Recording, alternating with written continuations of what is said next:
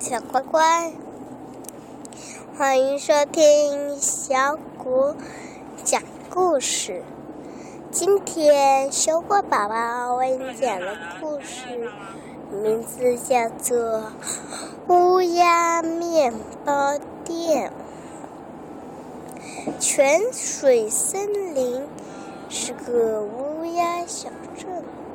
泉水森林里长着两百棵大大的树，四百棵不大不小的树，还有八百棵小小的树。这些树上全都是乌鸦的家。在泉水森林里，很羽毛生机的拐角处，有一棵不大不小的树。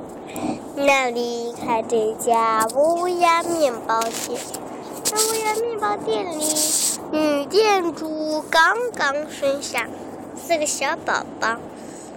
这四个乌鸦宝宝又小又可爱，它们的羽毛不仅不是黑色的，而且个个都各不相同，一只白色，一只黄色。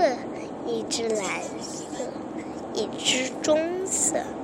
小乌鸦们出生，乌鸦爸爸和乌鸦妈妈高兴的合不拢嘴。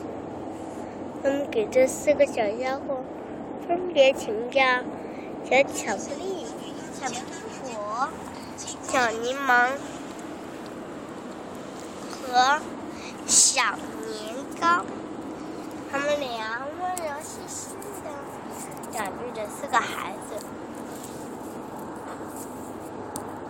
安，我的故事讲完。